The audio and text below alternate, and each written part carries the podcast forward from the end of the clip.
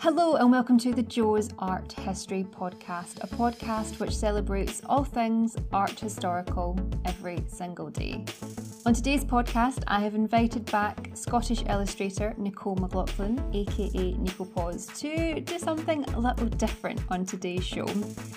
We sit down and we discuss one art historical beef, aka a disagreement, one art world controversy, and one art world conspiracy theory, which we've each found and discussed to the other one for the first time. This was a really interesting episode, and I think it just kind of shows you the breadth of which art history can stretch. And uh, a particular highlight of mine is the conspiracy theories of art history.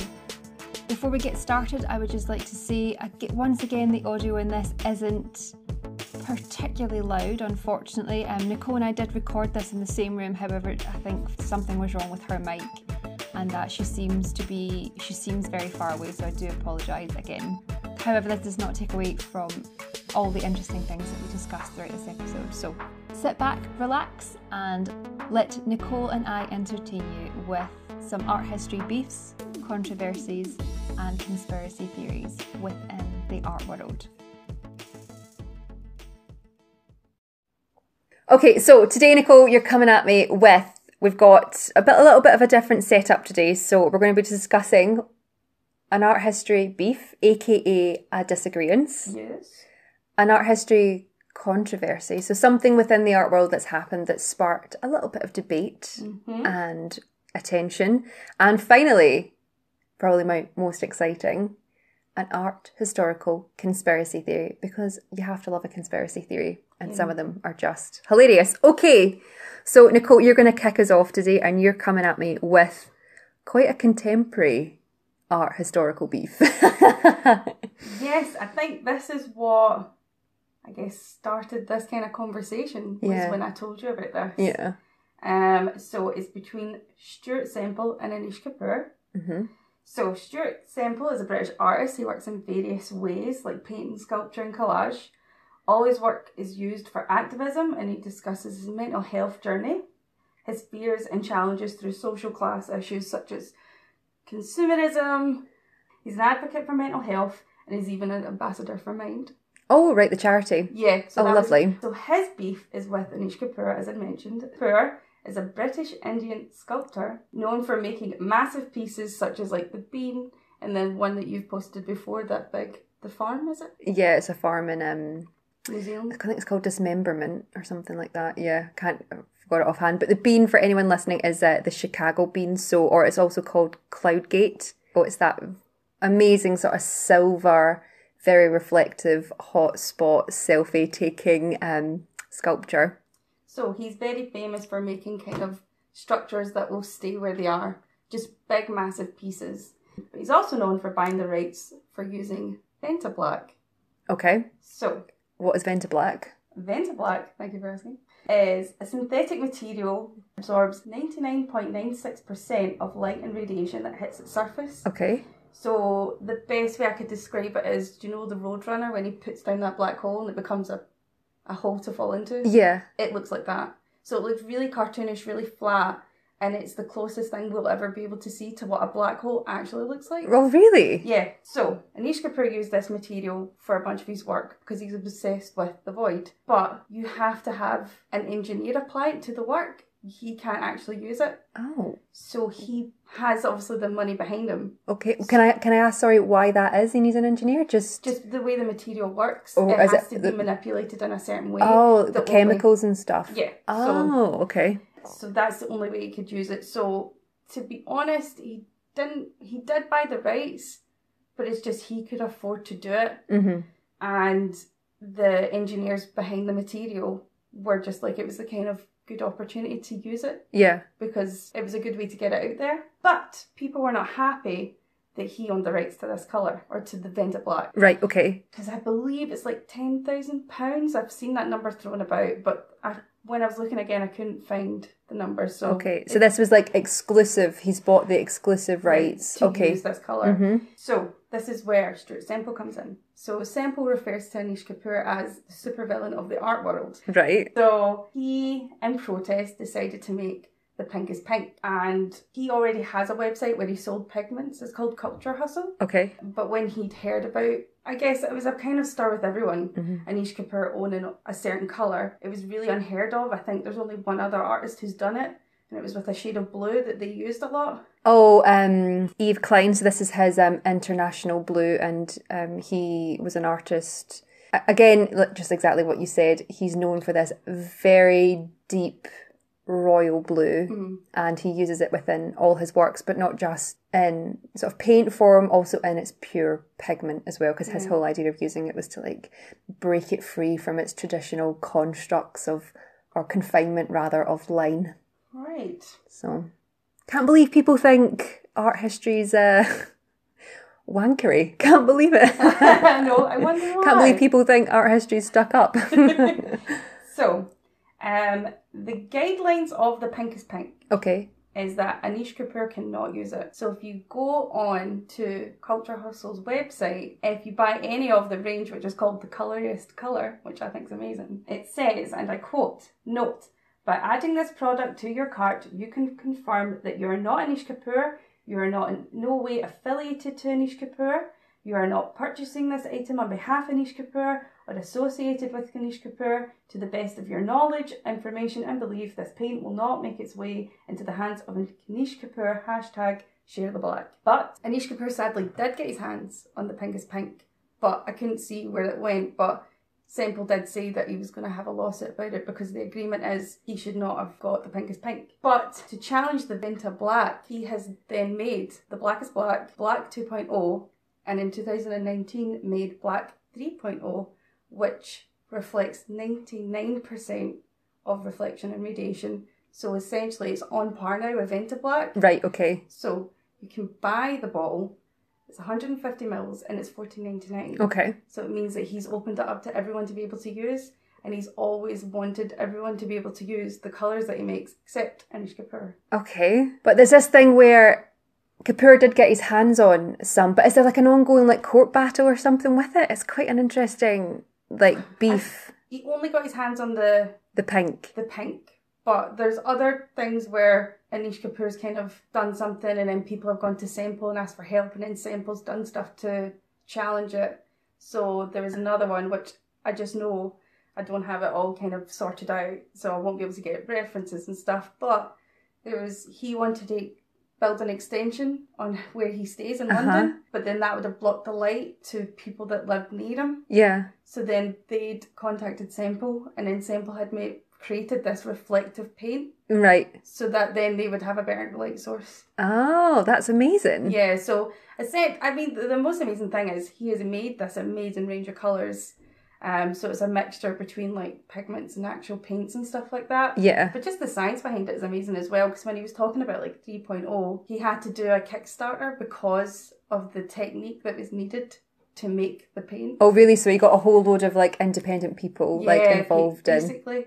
Um, it's amazing though. Like it's it's a really fun, interesting thing, and I actually think I'm going to buy the Black is Black because when I was when I was kind of reading about even just Vantablack, and they were saying like it's really cartoonish, and he's done like well, Anish Kapoor's done like that Vantablack on a circle. hmm And it does just look like the Roadrunner, just through a, a hole. Like, do you know what I mean? Like, Through a black hole down. and for some and some people have like fault like I think he's done ones where there are indents and then he paints it black so it looks like it's a continuous hole and people have fallen into it which is mental but obviously it's not a pure continuous void that's the end of my fir- well the, the beef And so it's an ongoing one. It's one that's not never been sort of resolved. no because there's even people who make fun of it with things like kiss the bean and paint the bean the pinkest pink and Yeah. because I think there was stuff where he didn't want people taking pictures with the bean Yeah, there was something, uh, something, some nonsense about that. But yeah, it caused quite a sort of large sort of discussion and sort of controversy in the art world as well when he when he bought the rights to this color. Uh, yeah, it's just very interesting. Anyone that thinks they can own the right to a color exclusively Yeah. for themselves, I think um, that's kind of really missing, in my opinion, what the point um, of art is. But anyway, what do we know? I'm sure there are um, reasons behind it, and not being, you know, international superstar artists. I'm sure uh, we are but mere observers to the drama. to the drama. Just living it up. Okay, right. So my beef is very art historical, actually. And it's about one of art history's most famous Italian painters called Caravaggio. Now, Caravaggio was active in, well, throughout Italy for most of his life, but is best known for painting in Rome. And he is famed for his intense and unsettling paintings, mm-hmm. particularly of like biblical depictions. So you might know him as there's a really famous one of Medusa where it's this very this round portrait on a green background and it's just the decapitated head of Medusa. Also, anyone that's listening to the podcast, any images and paintings that are referenced, we will put up on Instagram. So you can find them on my Instagram or you can find them on my website, and everything will be linked in the show notes below. Anyway, so the beef that I've got is that Caravaggio killed a man. Which I had absolutely no idea about until we started sort of researching sort of like art historical beefs, which actually, if you Google, just brings up a whole lot of stuff about singers and songwriters now. Katy Perry and Taylor Swift. Here we go, the biggest beef going, although I think that's settled now. anyway, Caravaggio, it's well documented that he was very hot blooded and um, very a very passionate and very aggressive uh, person. There's actually historical records from the police logs in Rome show that he was in trouble all the time.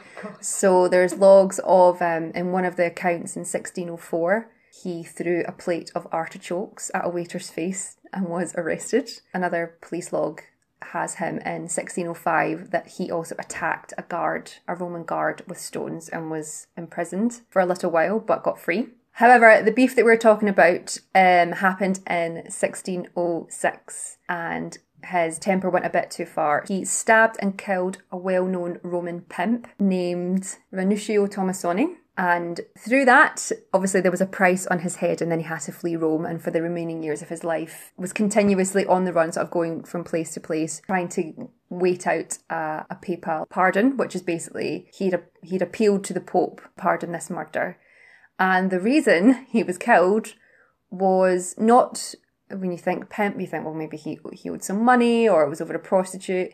It was over a game of tennis. And basically, some money had been uh, had been put aside, and anyway, it didn't it didn't go in Caravaggio's favour, and his um his way of dealing with it was to, to kill the man. To kill him. Yep. My man just killed a man. Oh, that's it. So he spent the the rest of his life on the run, sort of running around all over Italy, and ended up in Malta, Sicily, Naples. Um, however, this beef or this murder. It's not really a beef, it's a murder. It's not really a beef, it's a murder. The beef, the beef caused a murder. The beef caused a murder. so he spent the final years of his life moving between Naples, Malta, and Sicily, waiting for a, a papal pardon. So that is when the Pope of Rome forgives you on behalf of God, because at this time, the Pope, and he still is today, seen as the living embodiment of God on mm-hmm. earth. Mm-hmm. However, this beef was long continuing because people were out for revenge, and the family of the gentleman killed put a price on Caravaggio's head, which is why he continuously had to keep moving around so people didn't find him. So there's a whole controversy over his death. Now, some people say he was killed in revenge. Mm. Some people say that he annoyed knights when he was in Malta, and it was the knights that killed him. And his, historians have said that he actually died of syphilis or maybe something like malaria. However, in 2010, his bones were found, and after extensive DNA and carbon dating and other analysis, it was identified that Caravaggio might have died from lead poisoning, oh. which was well, in part lead poisoning because paints used at his time contained high amounts of lead salts, which may also have linked Caravaggio to his sort of bouts of madness, of madness and um, spikes in his yeah. behaviour. So this is why they think perhaps he was a bit hot tempered because of this lead poisoning. However, later results show that there might also have been some sort of blunt trauma Oh, so it's maybe just an amalgamation of all those of, things. of everything. Yeah, but so they seem to think that there was maybe um, it was maybe a gangster or a botch attempt to to kill him. Oh, that Well, it's not it's not really botched if it worked though. Let's be honest. Um, successful assassination. well, that's it. So there's but there's still a complete conspiracy theory around how he died because he died very young. He was only in his thirties when he died, um, and he was incredibly famous in Rome. He produces these incredible scenes that really affected people because of how realistic but also how violent they were. Yeah. But yeah, that is a beef that continued to to haunt him. Um, but I think it's quite interesting that the idea of lead poisoning could have affected his mood and behaviour and contributed to that. Yeah, that's very interesting. Yeah. So there you are. That is that is the beefs. The beef's out the way. That's the beefs. okay. As well as a beef, you have a controversy for me, Yeah. Nicole. Yeah, baby. So, my controversy is Guerrilla Girls. Mm-hmm. So, this is a group of anonymous female activists which began in New York in 1985. They wore, and I believe they're still active, so they wear gorilla masks and they create thought provoking work to challenge sexism and racism within the art world. Mm, okay.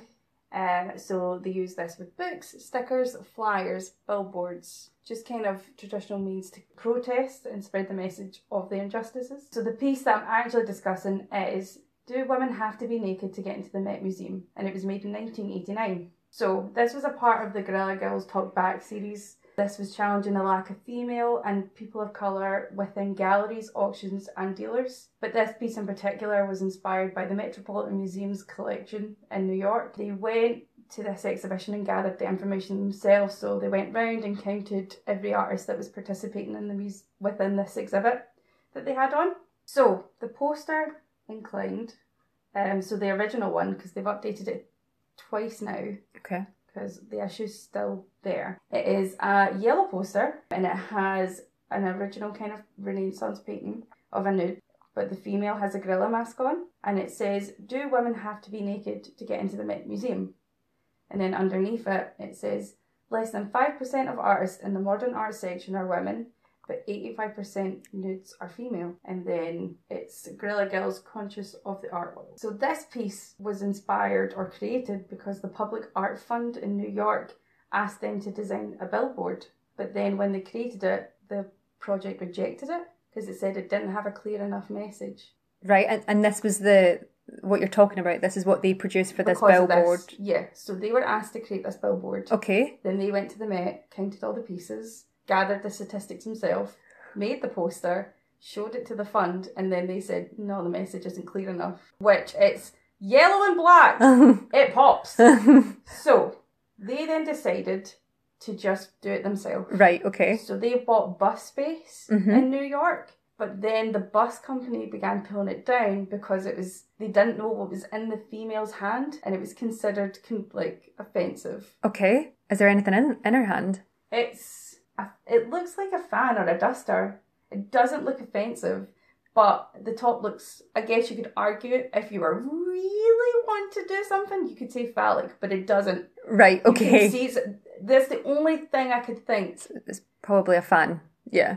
It looks like a fan, but the top is a thin handle with like a circle on the top. So if you're really pulling at straws, you could say phallic, but I, that's not what's there. But they pulled it down because it was offensive because of what was in her hand. Love that. Okay. And what happened? So what happened after that? So they, they put it on the buses. The buses started tearing it down because they, it could potentially be seen as offensive. So they also then, because it was a part of that series, Mm-hmm. they did stickers. They where they would stick it on the museum doors. They made pamphlets, which they would go into museum shops, and st- so whenever they would make something, it would be challenging a statistic or challenging the lack of female people of color representation, Okay. which I've said. Um, so it would be things like you're only seeing half the picture of the art world, and then the poster. So they use graphics a lot, Right. which is quite interesting and it's it's just really like they're just really beautifully designed so the one that's you're only seeing half the art world is it's like a a5 white card Mm-hmm. and i would maybe say like 20% is where all that message is Right. Okay. so they use space to emphasize their message it's very punchy very hard hitting gets the message point clearly so they would stick messages like that in books and gift shops They would put leaflets in museums and stuff like that. They just did everything that they could to get their message out. They also screen printed tote bags with gorilla faces and would hand them to people to wear Okay. to join their protests, which I thought was quite a fun fact.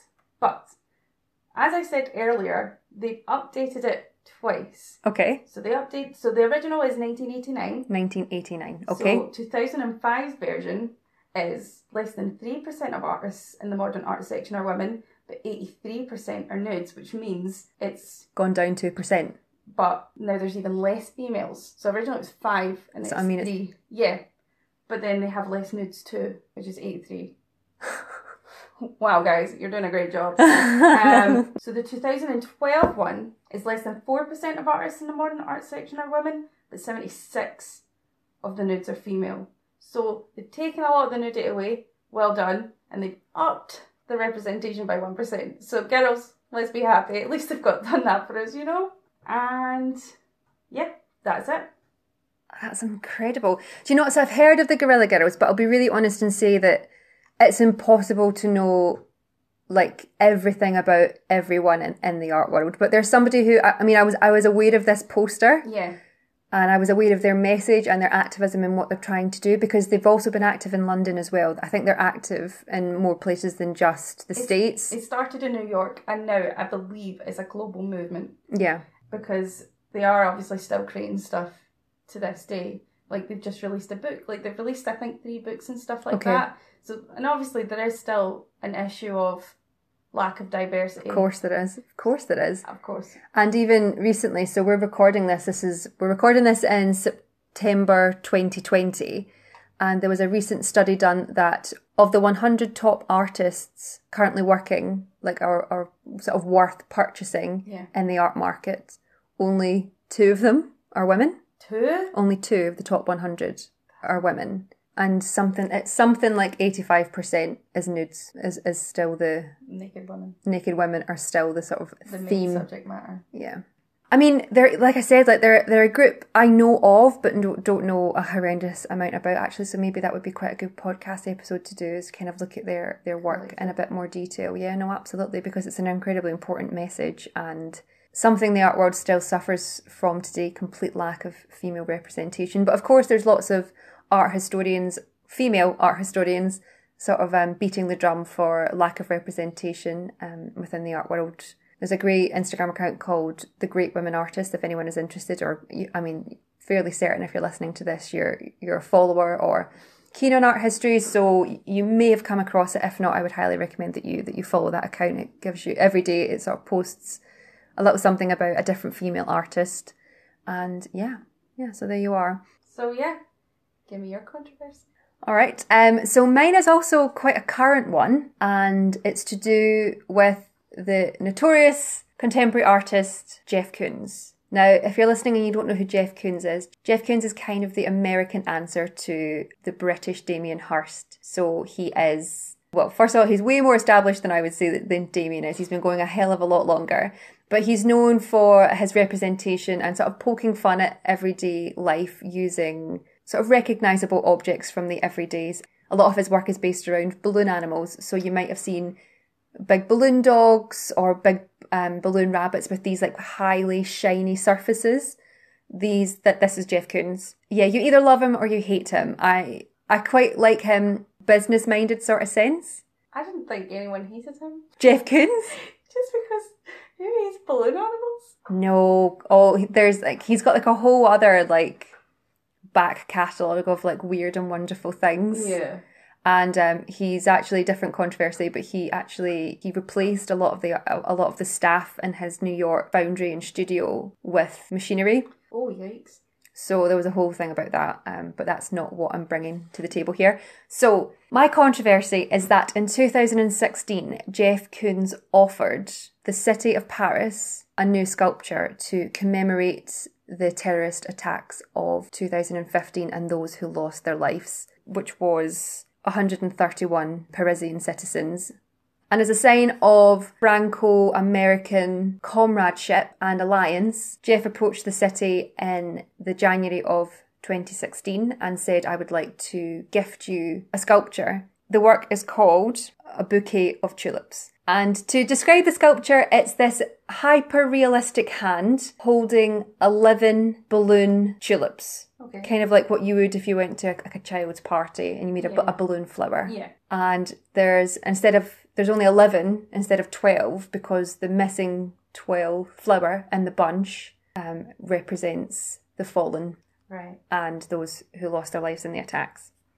But there was a lot of controversy which surrounded the idea of him giving this sculpture to the city of Paris. So, number one, he was just giving the idea. He wasn't giving the $4.5 million, which it would cost the city to make and install. Oh my god. What? What? I know.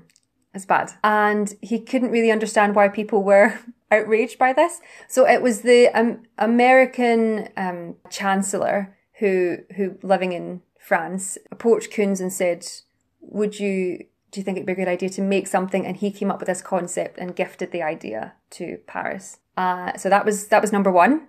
And then he also wanted to put it into a square by a museum which is all about French art, both contemporary and modern French art.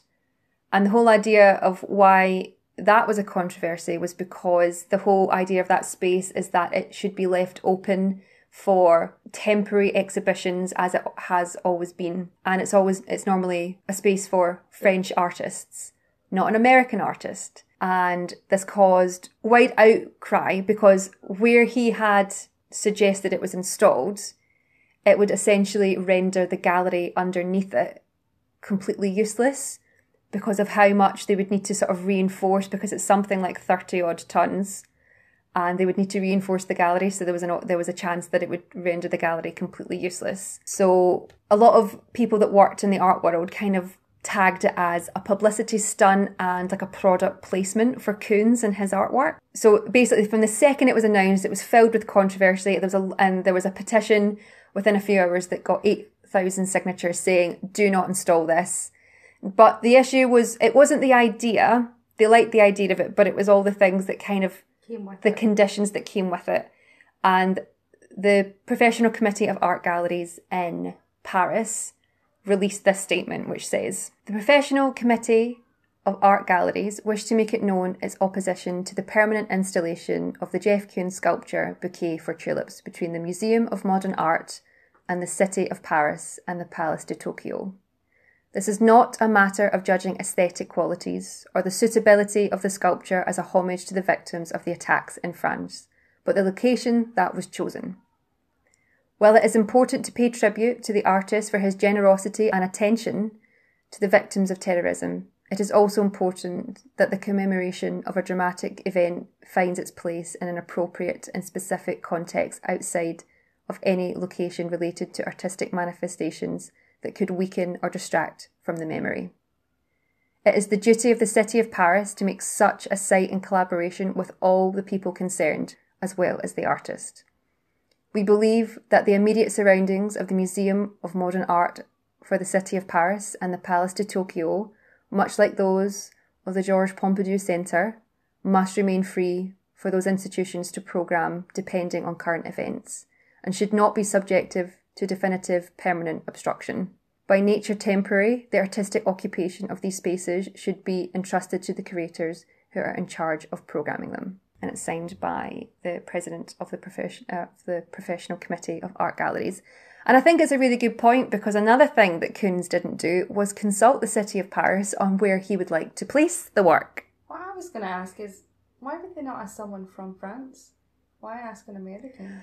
Well, that's it, and that's another thing as well. The another sort of backhand to and controversy surrounding the work is why Him. why did they not if they a reason why they said if they wanted it to be in a permanent position such as outside the museum of modern art for the city of paris it should have been opened up to a whole load of artists mm-hmm. and ideas submitted Yeah. however it might have been different if it was a gift Oh, yeah, it was a gifted idea. but even so like it, it needs to be placed somewhere with with importance and not distract from what the meaning of that anyway. Exactly, exactly. So that is that is what the issue is surrounding it. So the saga continued for a good couple of years, and even without a permanent space confirmed, Koons went ahead and made the work. But it wasn't until 2018 that it was confirmed that the sculpture would be funded using private money through fundraising. And it's even said that Koons footed the bill when the work went over budget Okay. because it's not easy and um, not a cheap thing to make a big work like this, Yeah. let alone install it. So it finally found its place quite near to the Arc de Triomphe. So is this a permanent feature in Paris now? So, yeah, it was unveiled on the 4th of October 2019. Oh, last year? Yeah, last year. So it's been going on for A long, A long time. Wow.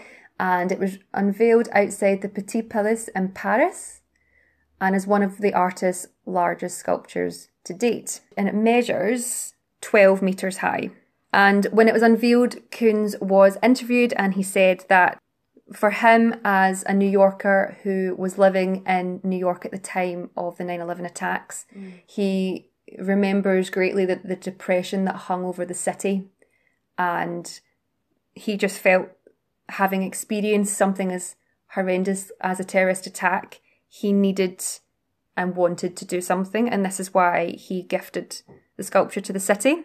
And now it's outside, so the Petit Palais in, in Paris is outside an art gallery and very close to the Arc de Triomphe Yeah. as well. So, yeah, so it was unveiled in October last year, uh, so a very recent thing. And when it was unveiled, he also announced that 80% of the proceeds from the selling of the copyright of the work from commercial products such as like tote bags or postcards, catalogues about the work, 80% of those proceeds would go to the victims of the attacks, Okay. and the remaining 20% would be used for sculpture maintenance and upkeep of the work. So I think, although it caused quite a controversy, it actually, I feel it was handled very poorly in the beginning, but I actually think having um, time for it to come round and sort of for the project to, to come into realization and now be installed, I feel that it will continue to do good. Yeah, it seems like obviously it might have just been something not silly because obviously it was a really serious thing it was based on. You just didn't think because if you think back to obviously he lived through 9-11 and was in Mm. New York, he was just maybe taken back to his grief instantly Yeah. and was just acting out of passion. Well, that's it. And I think it was a grief felt globally. I mean, we all remember where we were during 9 11, and we all remember where we were when these attacks in Yeah. Paris happened. I mean, particularly for us, with we had a sister, we have a sister that lives in Paris. So it was a very, it was a really horrible night Yeah. for, for a lot of people. And I feel that, like you said, the heart was there. but it just wasn't managed well. But it's very nice that he's not taking any profit from it, Yeah, no, absolutely. hmm putting the money back into the sculpture. Yeah, as well. that's it. I think, yeah, f- I completely agree. From what was very poorly handled, has actually, it's quite nice. And yeah, so it was unveiled last year. And this was complete news to me, actually, when I was like researching for a consp- for like uh, controversies in the art world for this sort of, for this podcast. Um, there's quite a lot, let's be Mhm. honest, um, particularly with everything going on at the moment with um, sort of regifting or regiving pieces and collections back to places that were origin have been stolen. Right. Um, I think this is this is quite an interesting piece and not too complicated. yeah, a lot of the ones we looked at was actual objects throughout time. yeah, But no, I think no, I think that's it's it's a controversy that ended nice. yeah, absolutely. So it's all kind of come up roses, no pun intended, with the or come up tulips rather. that's spicy. come up tulips. Okay, fantastic. Now, final part of the podcast, we're each bringing a conspiracy theory from the art world. Now, I love these. So, um, if you've listened to the podcast previously and you've listened to our um, episode on the Mona Lisa, we end on a few conspiracy theories surrounding the painting. And I would highly recommend, if you haven't, just to go back and listen because the, the history of that painting is incredible. And you feel that you know all there is to know. And Celia, who I interview, is just incredible in bringing all these facts and fantasies to life as well, which is great. So I thought, in the spirit of conspiracy with the Mona Lisa, we would continue doing that now. So, Nicole, you have an art world conspiracy theory for me. Yes. Um, and on par with Mona Lisa is actually about Da Vinci. Oh, there you are. the most. I know. Thanks, Darren Brown. Thanks for um for kicking that off. so, I only discovered this because we were researching conspiracies. hmm So, you know, I just typed in a Google conspiracies in the art world. And as I was scrolling down, um, it was a picture of the Last Supper. So I assumed it was going to go into the, you know, how Mary Magdalene's actually in the painting and just kind of taking things from Da Vinci Code. hmm But, and I think it's actually been proven that it's true. So this maybe might not be a conspiracy. This might just be a. Cold hard fact. My conspiracies are true. but it started as a conspiracy, but it has now been researched, Mhm. I guess. So, The Last Supper. I'm just gonna just gonna butt in here, Nicole. Sorry to interrupt you, but for anyone that doesn't know, uh, the Last Supper is a is a huge mural painting by Leonardo da Vinci, and it's one of his most famous works, out with the Mona Lisa. And it was painted in the late 15th century and can be found in Milan, and it's one of the mo- world's most recognizable paintings, apparently, according to the Gospel of Google. Can I just say, Da Vinci was kind of like the bop of the artist world. okay. Because if he did the Mona Lisa, which is the most famous painting of. Do you know what I mean? When you say painting, everyone goes Mona Lisa. Yeah. And then The Last Supper Mm. is also, thanks to Google, one of the most famous paintings. I think Da Vinci was the bop of painters. Every painting was a hit. that was a bop. You heard it here, here. You heard it here first, people. Da Vinci makes a bop. Moving swiftly on. So, your conspiracy theory. Speaking of music, well, you know what? Hey, actually, Actually, you made a bop. actually, that's a really good tie. So, Giovanni Maria Pala is a computer engineer and musician. Okay. So he, obviously, people have discussed that there's multiple messages and symbolism within this piece. Okay, and the most like- obvious, yeah. Yeah, so there's things like in the sky, there's equations, there's zodiacs, all this stuff. The list goes on. We'll be here for hours if I talk about this one painting the conspiracies between it or for it. Welcome back to part 75 on the last summer. My hair's frazzled. I've got a red wire on the wall. it all connects. Giovanni was looking at the Last Supper, Okay. and he noticed that within the composition of where the apostles were standing and the mm-hmm. table, it, it divided harm- harmonically. Okay. So the apostles are the bars, so the whole section is five bars. Right. See when you look at, but he obviously saw something that no one else did. Because when I looked at it, when it's divided up, I'll provide you with the example of how it's divided up, and you can see it once it's there. Okay, I just kind of wish everyone at home can see my face because I'm looking at a photo of the painting now and Going really? I mean, you got to give him I think it's amazing when people can spot these points things. for imagination. Continue.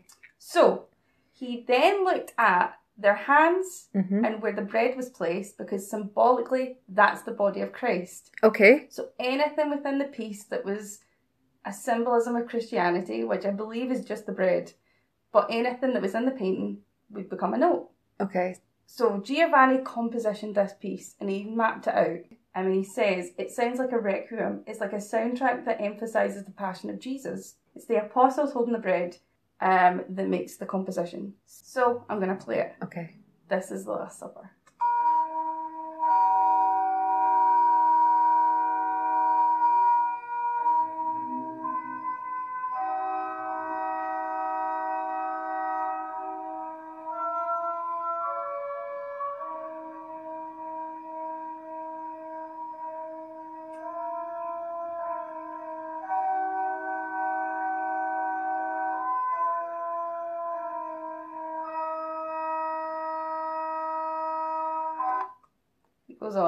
Goes into the interview and discusses it, essentially summarising what I've said. So I paused it before he starts to speak. Well, another part is that Da Vinci was actually a musical genius as well as like an inventor and painter. I mean, it wouldn't surprise me. I mean, he he could literally do everything. So that is my conspiracy, but hearing it, it is essentially debunked. But I'm going to say my conspiracy is he wrote bops. He wrote Bob's. He wrote Bob's. Well, there you are. There I think it's really interesting that um, someone can look at a painting and see that. I mean, it, it does make sense if what what you're saying symbolism wise that the you know the hand and the bread, which in Christianity symbols the body of Christ, naturally can become a body of music. Mm. So just how he thought of that is, is quite incredible. Um, and that also that somebody has gone off and has gone off and like looked at this and composed it. Yeah. But anyway, I would love to know what people at home uh, think. And like I said, we will link an image on my Instagram page and on my website as well, because I think this is one that you really kind of have to see it to kind of wrap your head around Yeah. what you're kind of coming on to. But a really, really interesting con- conspiracy theory around that piece. I mean, there's there's thousands, and again, like you said at the start, Dan Brown has been fantastic at awakening. I think like the conspiracy theorists within Da Vinci. Yeah, absolutely, and the whole Knights Templar and Illuminati, and it's don't me wrong, like that is a rabbit hole you could spend the rest of your life going down. But I think again, it just kind of shows you the power of art, really, because you know these things were used as propaganda. That it wasn't a time where you know the, the you know the printing press wasn't really a thing.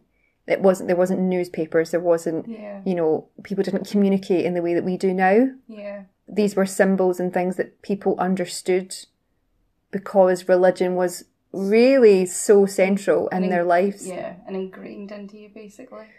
So very interesting. You're welcome. Hmm, thank you. Good conspiracy theory. Okay, mine is a bit more London based, so we're coming back. We're coming back to London here. You wouldn't tell me you kind of told me the theme, but you wouldn't go into details. So I'm very excited for this. Okay. This is a, conspiracy theory which surrounds a British painter called Walter Richard Sickert. What has he done? So he's actually quite a famous painter and, and was active between 1860 and 1942, but is known for his very sort of dramatic representations in his works and as someone who really loved sort of mixing with the underworld of society and depicting that within his paintings. However, there is an American crime novelist called Patricia Cornwell who is convinced, convinced that Sickert was actually Jack the Ripper. So this is the conspiracy theory. Basically, she has spent a large amount of her fortune. So she writes, she's a very successful crime novelist. I personally have never heard of her, but then again, I'm not into sort of crime. Yeah. Uh, but apparently she's amassed a fortune of over a hundred million dollars. And she actually used to be a mortuary assistant. Oh, that's a cool job. That's the morbid coffin. Maybe. Well, that's it. And um, so this is obviously she's seen some stuff anyway. So Patricia Cornwell claims to have spent well over three million pounds of her own money attempting to confirm the theory, and has even written two books on the subject. So in 2017, she spoke to the newspaper The Telegraph, saying. Over the past five years, I've spent thousands of hours as well as a small fortune investigating Sickler's art, memorabilia, and more importantly, other original documents, evidence, and technologies to prove that he is Jack the Ripper.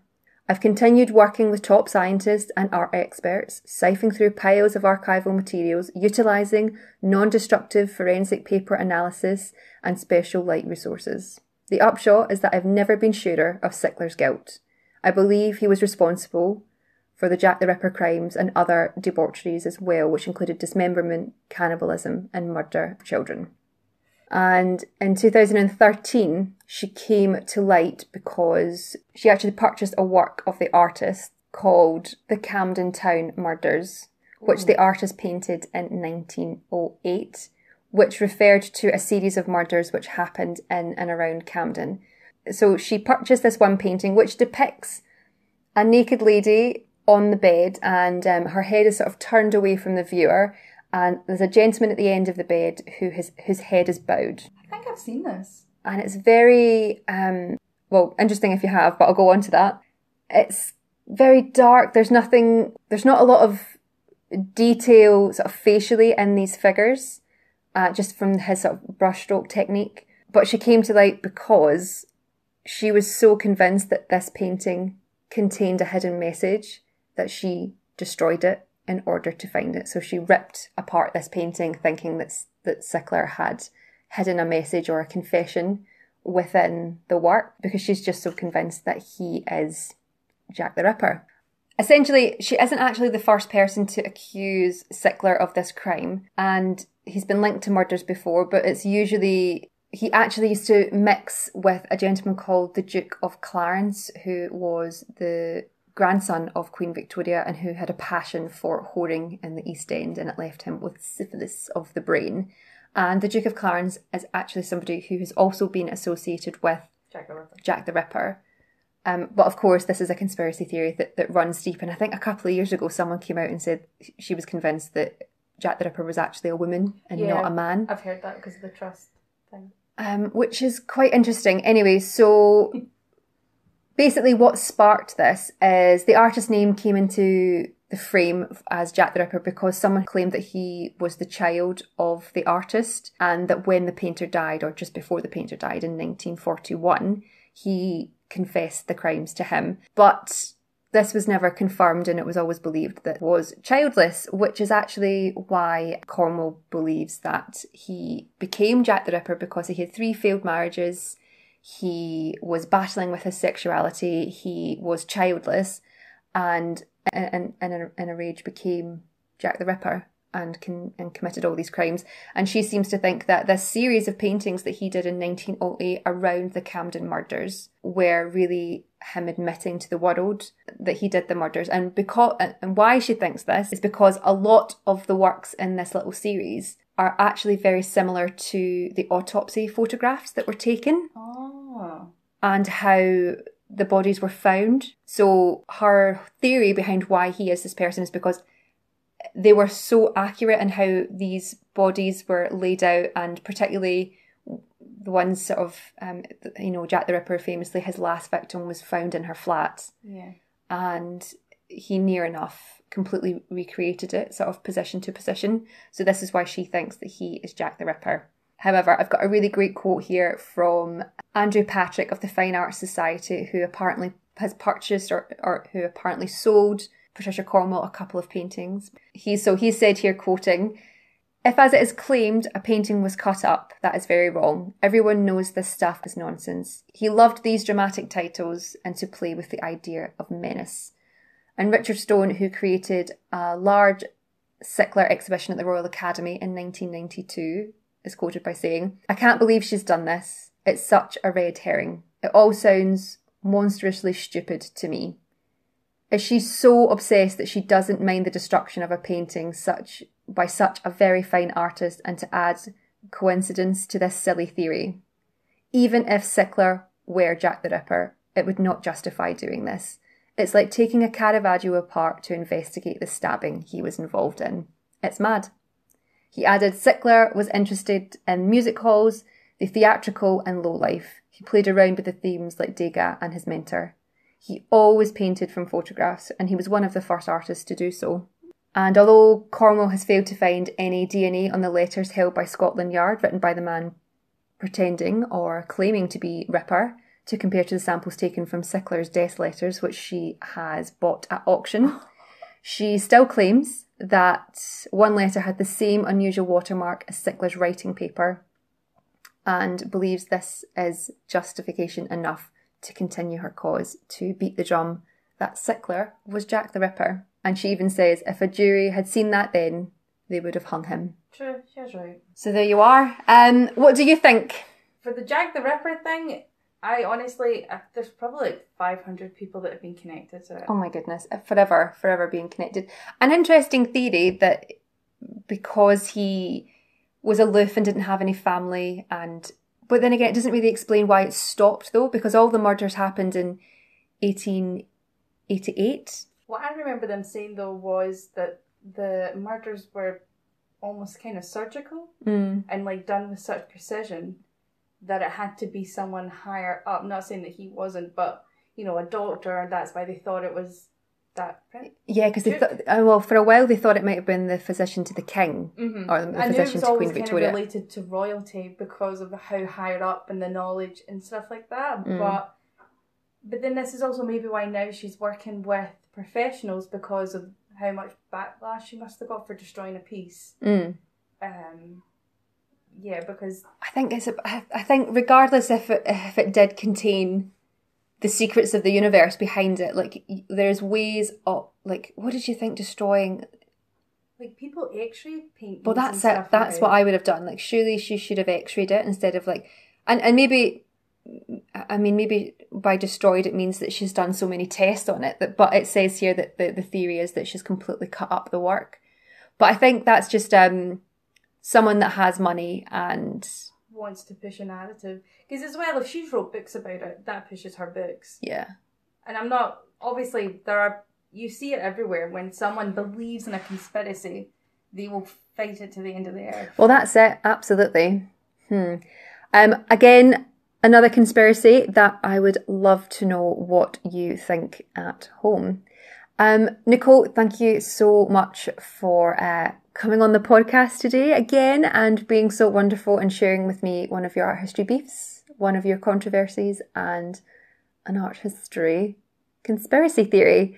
Um, just something a little different. So, before you go, where can people find you? So you can find me at ecopause underscore on Instagram and Etsy. My website is www.nicomclaughlin.com and I'm also a Riso printer with Wild and Kind, which is a female collective, which I recommend checking out. Very wonderful social enterprise. And that's kind of where you can find me. Amazing. Thank Okay. you for having me. No, thank you for coming back again. And I've already asked you previously, like, why is art important? So, what I would like to ask you this time is of the six facts that we've discussed today, what is your favourite? I'll be a bit. I think the Last Supper one. I think that just because obviously you've seen the films like Da Vinci Code and stuff, and it's. I was really like, oh my god, I can't believe this is a thing, and then having the music to accompany it, Yeah. it's quite fun. Although I did like the Murder and the Pimp. That's Yeah. Kind of rock and Caravaggio. Yeah. yeah, it's because his work was like so. It's just. It's very iconic. It's he's horror. yeah, he's one of these ones where you probably don't know the artist by name, but the second you see him, you'll be like, "Oh, he's that guy." Yeah, and then when you're going into the lead poisoning, is that maybe why everything was so dark and Mm. because his mental state wasn't And yeah, and check. yeah was poisoned by lead so he was you know mad as a hatter Mm. I don't know. I think mine is a toss up between the Jeff Koons and the Jack the Ripper theory. i love that we love our own There's nothing wrong with that. true i think i did the best no i'll go with the last supper Okay. i think that was it's fun seeing it and when you can actually see the composition it just kind of it just is nice to see how differently everyone thinks and how everyone can see it because one thing i forgot to mention was someone had said it but then this guy had read it and he was like is no one going to look into this so then he decided to do it Ah. so sorry, I forgot to add that bit, but I'll add it now. So it's kind of interesting how someone was inspired and then debunked it. Yeah. Yeah, I think it's really cool because a lot of Da Vinci stuff is all mathematical compositionally. You know, like the perfect ratio, things like that's always in it. You know what the perfect ratio is? Well, you will. I don't think I do. So it's this spiral. Okay. Um, Oh, is this what- in his like Vitruvian man sort of thing? Yeah, and if you place it on a lot of art, so it's broken into like squares and circles and curves, Mm. but it's everything's like the perfect ratio, so it makes like the perfect composition. Okay. It's a lot in Da Vinci's work, and then a lot of artwork. Like I don't know the name of it, but that Japanese painting with the wave, that's the perfect ratio. All right. Okay. So when you look at a shell, um, Hokusai's the wave, the the, the blue. yeah, yeah, yeah. Mhm. So it's even something because it appears in nature as well. Okay. So it's this kind of phenomenon that it's just this thing that we naturally respond to positively. Right. Okay. So it's a lot, and hence, and like graphs and grids and you know inspiration for graphics. It's Oh, okay. Hmm, Yeah. interesting. I didn't know that. yeah, yeah. I should do stuff on that next time. It's really interesting when you kind of break down graphics and how grids and lines and stuff and how we respond to it and stuff. hmm Composition like center, lefts, and rights. Interesting. Yeah. Wow. Okay. I'll be back at that time. Okay. Great. Thank you so so much, Nicole. No, thank you for having me. Bye. Bye. Hi everyone, it's Joe here. Um, I'm just currently editing the podcast and I've realised that during my conspiracy theory, I've actually referred to Walter Sickert as Walter Sickler. And have called him Sickler quite a few times. So I'm just jumping in to say I do apologise, but it is Walter Sickert, not Sickler. And it was a honest mistake. I'm only human, but I thought I would just quickly come on and say very sorry in case anyone had picked up on that. Um, yeah, so it's Walter Sickert, not Sickler. Anyway, thanks so much. I hope you enjoyed the episode anyway, and thank you so much for listening.